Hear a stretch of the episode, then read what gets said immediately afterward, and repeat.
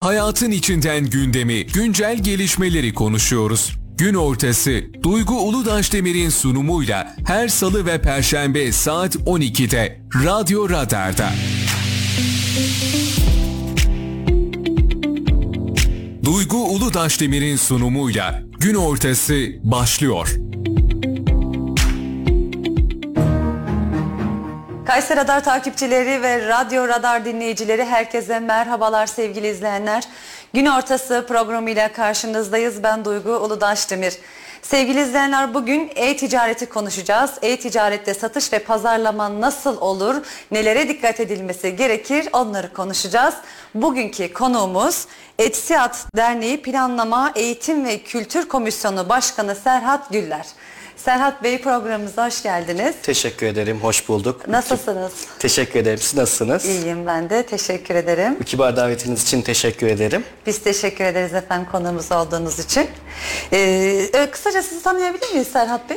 İsmim- Sorulara geçmeden önce. İsmim Serhat Güller. Serhat Teknomarket'in sahibiyim. Aynı zamanda da Etsiyat yani E-Ticaret Sanayici İhracat İş Adamları Derneği'nin Eğitim Planlama ve Kültür Komisyonu Başkanıyım. Derneğimizde üyelerimize eğitimler vermek üzere, faydalı bilgiler vermek üzere bir teşebbüste bulunduk. İnşallah faydalı adımlar atacağız. Evet. Serhat Bey, e-ticaret son yıllarda çok fazla gündemde. E-ticaret üzerinden satış yapılıyor, ürün alınıyor, ürün satılıyor, insanlar para kazanıyor, kimi kazanıyor, kimi kazanamıyor, kimi nasıl yapacağını bilmiyor. E-ticaret kısaca nedir? Ee, nasıl anlatırsınız bize e-ticareti? E-ticaretin dünyada yaklaşık 30 yıllık bir geçmişi var. İlk başta 95 yılında Pizza Hut adındaki pizza firmasının internet üzerinden pizza satışıyla başladı. Ardından Amazon, eBay gibi siteler kuruldu ve çok geçmeden de Türkiye'de hepsi burada gibi, Bidolu gibi firmalar kuruldu. Türkiye'de bu treni çok kaçırmadan iyi bir yerde yakaladı.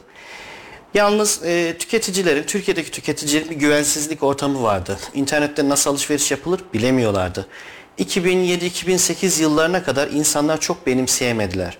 Ondan sonra büyük markaların da pazarlara girmesiyle birlikte neredeyse Türkiye'deki toplam ticaret hacminin %10, 15, 20 gibi rakamlarını yakaladı. Bugün neredeyse ortalama her 5 kişiden biri evinde ufak da olsa bir şeyler yapıp satabiliyor. Evet bu bayağı gelişti değil mi? Özellikle pandemi zamanından sonra çok fazla e-ticarete satışlar yapılması e, yapıldığını gördük. Evet. Bu konuyla alakalı neler söylersiniz? Pandemi döneminin e-ticarete katkısı nedir? Pandemi döneminde mesela Türkiye'de 2019 yılından 2020 yılına e-ticaret %68 artmış Türkiye'de. Bayağı Çok büyük güzel bir, rakam. artış. Evet. Ee, biz yine dernek toplantılarımızda Kayseri'de birisiyle tanışmıştık. Ee, kendisi Hindistan'da yaşıyormuş. Ee, pandemi döneminde memleketine dönmüş Kayseri'ye. İnternetten, Çin'den bir taş getirmiş, özel bir doğal taş. Ve bunu e, yine yabancı bir firma üzerinden yurt dışına satmış. Siparişlerden olumlu yorumlar gelince devam etmeye başlamış. Bugün o işi neredeyse tacir sıfatıyla gerçekleştiriyor. Evinde yapıyor bu işi. Yani böyle fırsatlar var. Ee, özellikle yurt dışına satışlarda, mikro ihracatlarda devletin de destekleri oluyor. Bizim de tavsiyelerimiz o yönde. Eğer yapabiliyorlarsa müşterilerimiz, evinde bir şeyler yapanlar yurt dışına ürünler satabilirlerse güzel kazançlar elde edebilirler. Evet ihracatta önemli değil mi? E-ticaretin yeri sizce nasıl nasıl bir öneme sahip? Şu anda e, dünyadaki ihracat oranı, normal ticareti oranı, e-ihracat oranı yüzde dört. Türkiye'de de yüzde bir buçuk. Ama o Türkiye'de hızla gelişiyor. E, el işi ürünleri de dahil. Yani bir bebek patiği bile örülse bunu yurt dışına bize göre güzel karlılıkla satabiliyorsunuz. Halılar, mobilyalar, e, Türk kahvesini bile satabiliyorsunuz. Bunu çok kolay bir şekilde platformlarda sağlayabilirsiniz veya eğitimlerini alıp uzman birinden destek alıp da yapabilirsiniz. Evet. Peki e-ticaret sitesini kurduk Serhat Bey. Biz kendi e-ticaret sitemizi mi kurmalıyız? Öncelikle bunu sormak istiyorum size. Yoksa herhangi büyük e, firmalarla çalışarak onun üzerinden mi satış yapmamız gerekiyor? Eğer kendi e-ticaretimizi kuracaksak bunu nasıl kuracağız? Öncelikle Amazon, eBay, Etsy gibi sitelerde evet herkes pazar yeri açabilir ama hı hı. satışlarının daha da fazla olmasını isterlerse kendi e-ticaret sitelerinde kurmaları gerekir. Çünkü yabancı müşteri orada sizin mağazanızı gördükten sonra Google'dan da aradığında sizin gerçek domaininizi, isminizi, sitenizi gördüğünde büyük bir güven sağlar. Güven faktörü için kendi sitelerinin mutlaka olması gerekir. Bugün e-ticaret mağazası açmak isterseniz ortalama 15-16 bin lira gibi rakamlara açılabilir. Yani bu paraya siz fiziki bir iş yerinin tabelasını bile yaptıramazsınız. Evet. Ama tam donanımlı bir e-ticaret sitesi kurabilirsiniz ve tüm dünyaya satış yapabilirsiniz e, güven faktörü için öncelikle müşterilerin kendi ticaret sitelerinin olmasını kesinlikle tavsiye evet, ediyoruz. Evet güven çok önemli değil mi? Tabii bu işte güven tamamen güven. Çünkü sizi görmüyorlar. Fiziki mağazanız olsa dekorasyonunuza, tabelanıza, sizin oradaki tanınımınıza bakarlar ama e, internet ortamının tamamen sitenizin tasarımı ve e, gerçekten öyle bir yer var mı yok mu görsellerinize bakarlar. Bu yüzden güven çok önemli. Evet.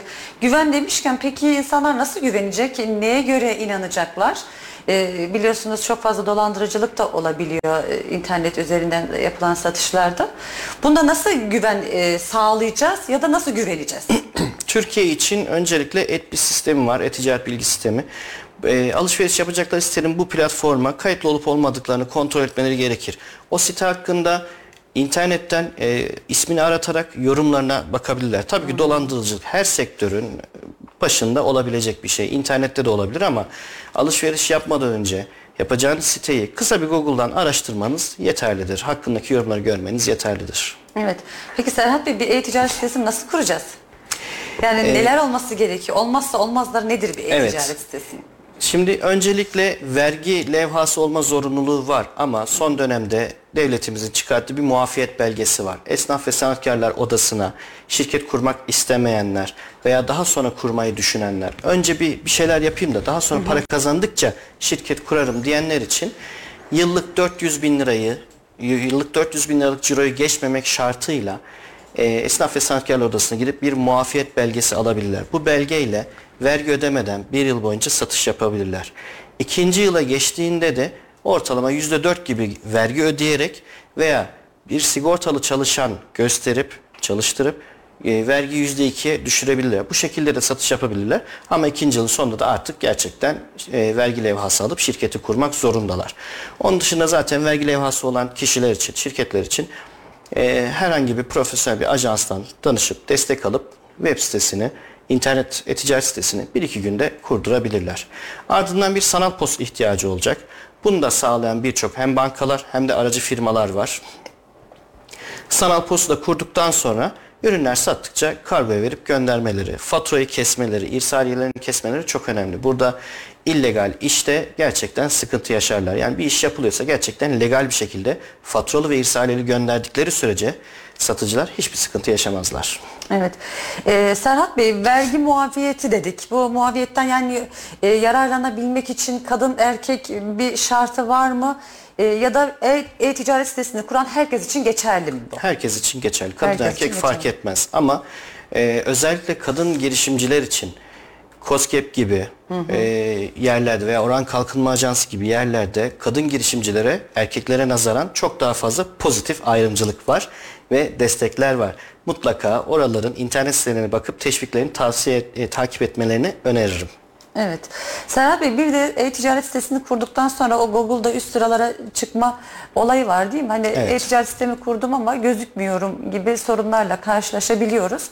Bu konuda neler yapılması gerekiyor sizce? Öncelikle Google gerçekten bir sitenin kaliteli olduğuna kanaat getirdiğinde üst sıralara taşır. Gerçekten bir sitenin içeriği özgün ise herhangi bir yerdeki metinlerin aynısı bu sitede değil, gerçekten oturup yazılmış benzersiz bir cümlelerle yapılmışsa ve e, müşteriler o siteyi ziyaret ettiğinde uzun süreler boyunca sitede kalıyorsa bu site kendi kendine yukarı çıkabilir. Ama tabii ki bu işte yine profesyonel ajanslardan destek alırlarsa e, veya Google'a reklam vererek daha kolay, daha kısa sürelerde üst sıralara çıkmaları mümkün. Evet.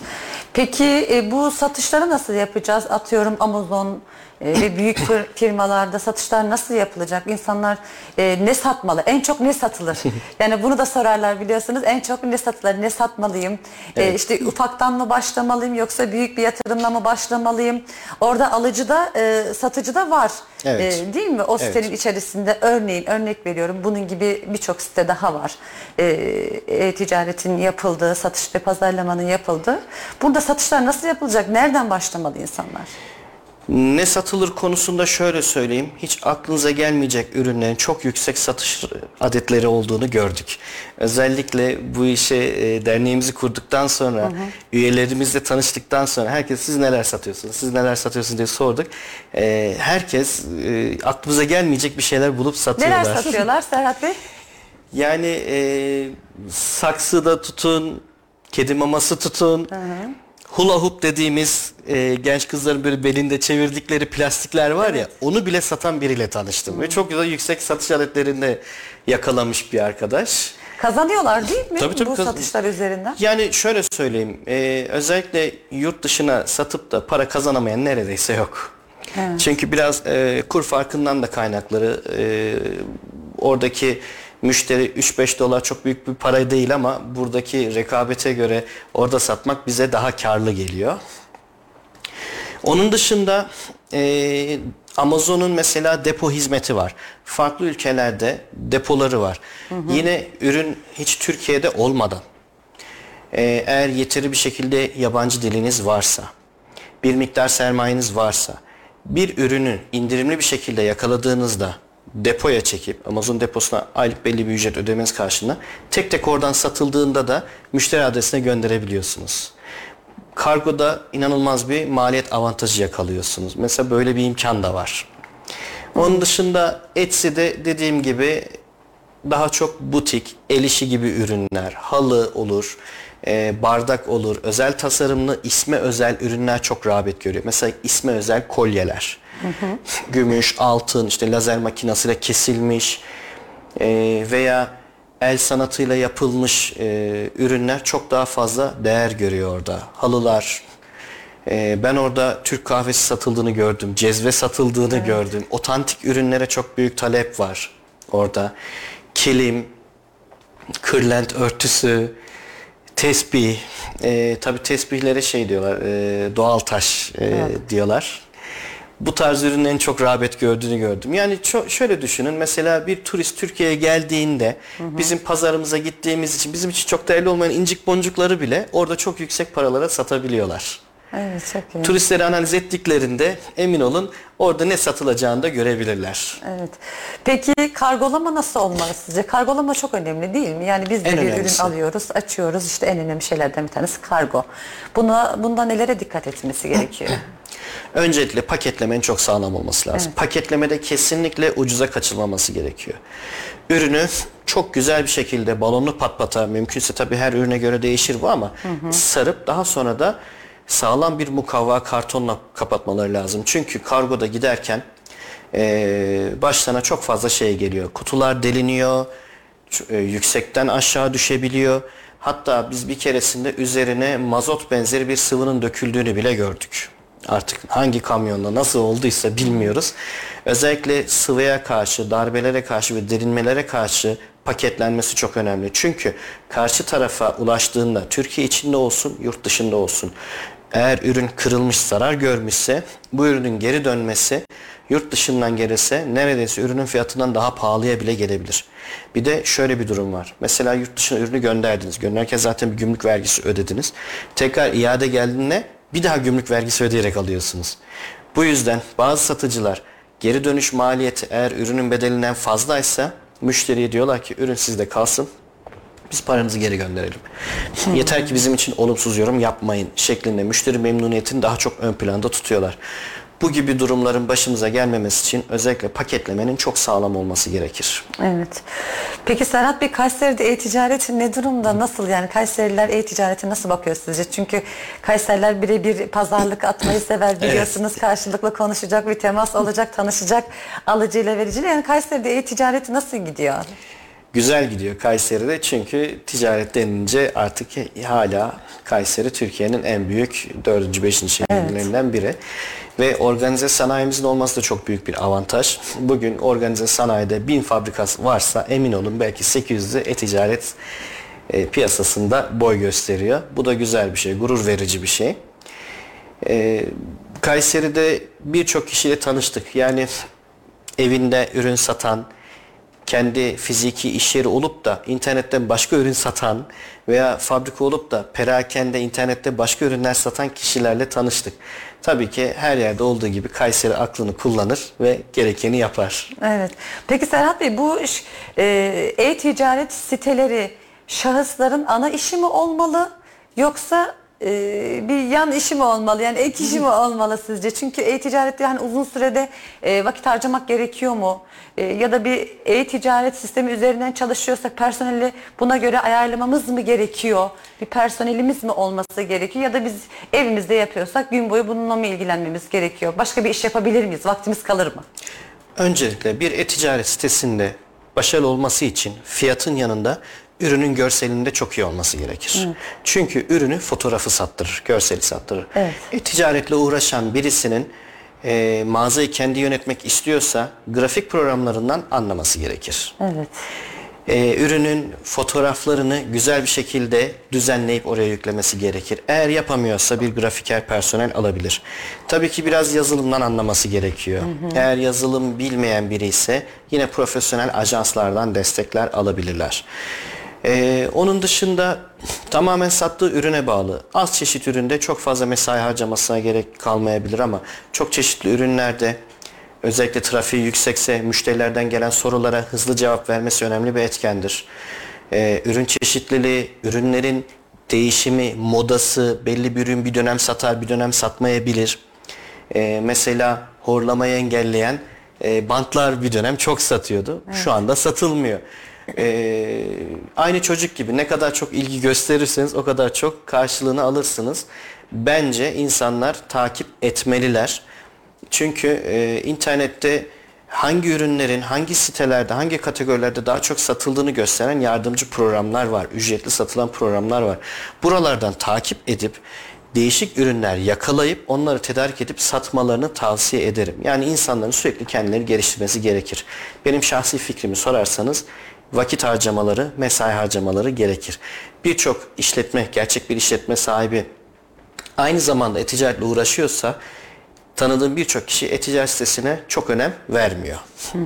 Ee, kendi iş yerine daha çok önem veriyor. Halbuki fiziki iş yerinde bir günde belki önünden geçen 10 bin kişiye hizmet gösterebilir, hizmet verebilir ama e-ticarette doğru reklam, doğru bir ajansla çalışıp mesela Google'da üst sıralara çıkar. Google AdWords gibi platformlara reklam verirse, pazar yerlerinde boy gösterirse günde 10 milyon kişiye erişebilir. Bugün bir N11 sitesine yaklaşık günde 6-7 milyon kişi giriyor. Evet bunu soracaktım ben de şimdi. yani ben bir mobilya üreticisiyim. E-ticaretten satış yapacağım. İnsanlar bana nasıl ulaşacak Serhat Evet. Bey? Mesela eski sanayi dükkan açsanız günde iş yeriniz önünden belki evet. 10 bin kişi geçer. Ama e, belki günlük 30 TL'lik 40 TL'lik reklam verseniz günde 1 milyon kişiye erişebilirsiniz.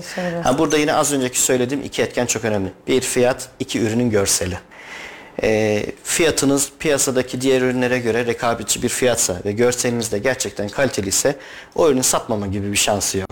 Evet. Çünkü ne ürünlerin satıldığını gördük. Değil mi? Evet. Peki ürün çekimlerinde nelere dikkat edilmesi gerekiyor? Öncelikle gölge olmaması. Hı hı. Ee, Birçok kişi cep telefonuyla ürün çekmeye çalışıyor. Maalesef cep telefonlarının evet çok büyük paralar verip alıyoruz. Megapikseline aldanıyoruz ama fotoğrafın kalitesi megapikselden ibaret değil. Evet. Ee, bir fotoğraf makinesinin kalitesini maalesef bir cep telefonu veremiyor. Çok pahalı markalar da alsanız bir fotoğraf makinesinin çektiği kadar derinlikte gerçek renk tonlarıyla yakalayamıyorsunuz. Benim şahsi tavsiyem doğru bir ışıklandırma.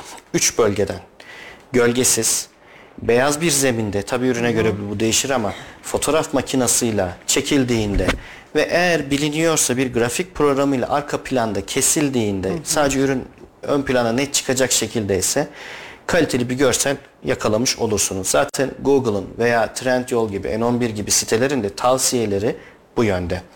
Eğer fotoğraf çekme bütçeniz yok ise Tabii ki bu sistemler pahalı gelebilir. Evinde iş yapanlar için pahalı gelebilir.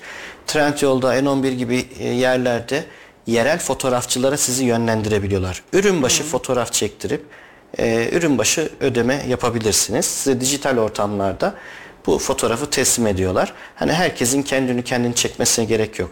Böyle e, platformlar üzerinden yönlendirecekleri fotoğrafçılarla iletişim kurup uygun fiyatlı görseller de elde edebilirler. Evet. Ee, bir de fiyat çok önemli değil mi? Çok Bazı ürünlere bakıyoruz. Ee, biri diğerinde aynı ürün ama biri diğerinden pahalı. Evet. Ve hep araştırma içerisinde ekonomik e, durumdan da dolayı biliyorsunuz son zamanlarda Evet. yaşadığımız şeylerde hep insanlar daha ucuzunu aramaya çalışıyorlar. Doğru. E, Yani kaliteli olsun, en iyisi olsun ama daha ucuzu e, olsun diye de bir düşünce var. İster istemez oluyor bu. Yaşıyoruz bunu. Bununla alakalı neler söylersiniz? Rekabetçi fiyat gerçekten önemli. Evet kıran kırana pazarlık olabiliyor. Kendi iş yerimizdeki sattığımız ürünlerle de bu, bu sıkıntıyı yaşıyoruz. Yeri geliyor bizim aldığımız fiyatın altında bazı satıcılar ürünlerini satabiliyorlar. Başka bir şehirde zararına da olsa elden çıkartmak isteyenler olabiliyor. Bizi de etkiliyor. Bizim gibi birçok satıcıyı etkiliyor. Maalesef buna yapacak bir şey yok. Herkes oraya fiyat yazmakta özgür. Hiçbir yaptırımı yok. Serbest piyasa. Ama ee, bazı böyle zarar ettiren ürünlerde veya para kazandırmayan ürünlerde ısrar etmemek gerekiyor. O yüzden sürekli kendimizi geliştirip yeni trendleri, yeni ürünleri yakalamamız gerekiyor. O yüzden sürekli bir araştırma içerisinde olmamız gerekiyor. Olmamız gerekiyor değil mi? Evet. Peki Serhat Bey dernekten bahsedebilir miyiz? Nedir Eksiyat Derneği? Açılımı nedir? Neden kuruldu bu dernek? Neden kuruldu? Etsiyat, E-Ticaret Sanayici İş İnsanları Derneği olarak e, yakın bir tarihte kurulduk. 7 kişi birlikte kurduk. E, birimiz yazılımcı, birimiz Amazon konusunda uzman, birimiz Etsy uzmanı, e, birimiz avukat. Hep her birimizin bir özelliği var. Bizim buradaki asıl amacımız üyelerimizin yaşayacakları herhangi bir hukuki sorunlarda avukat arkadaşımızın yardımcı olması. Amazon'da satış yapmak isteyen birine Amazon'daki uzman arkadaşımızdan destek alması. Etsy'de veya eBay'de satış yapmak isteyenlerin yine arkadaşlarımızdan eğitim alması gibi. Ee, eğitim üzerine kurulu bir dernek. Daha sonra da tüm şehirlerde e-ticaret fuarları düzenlemeyi düşünüyoruz. Yani örnek veriyorum lazer kesim makinesi olan birisi de gelip fuarda stand açacak. Evinde yastık diken bir bayan da gelip orada standını açabilecek. Gelen ziyaretçilerden üreticiler müşterilere, işte tedarikçiler üreticilere ulaşabilecek. Bunları bir araya getireceğiz. Bu tür organizasyonlarda da e, biz katılıyoruz. Başka firmaların düzenlediği organizasyonlarda katılıp stand açıyoruz.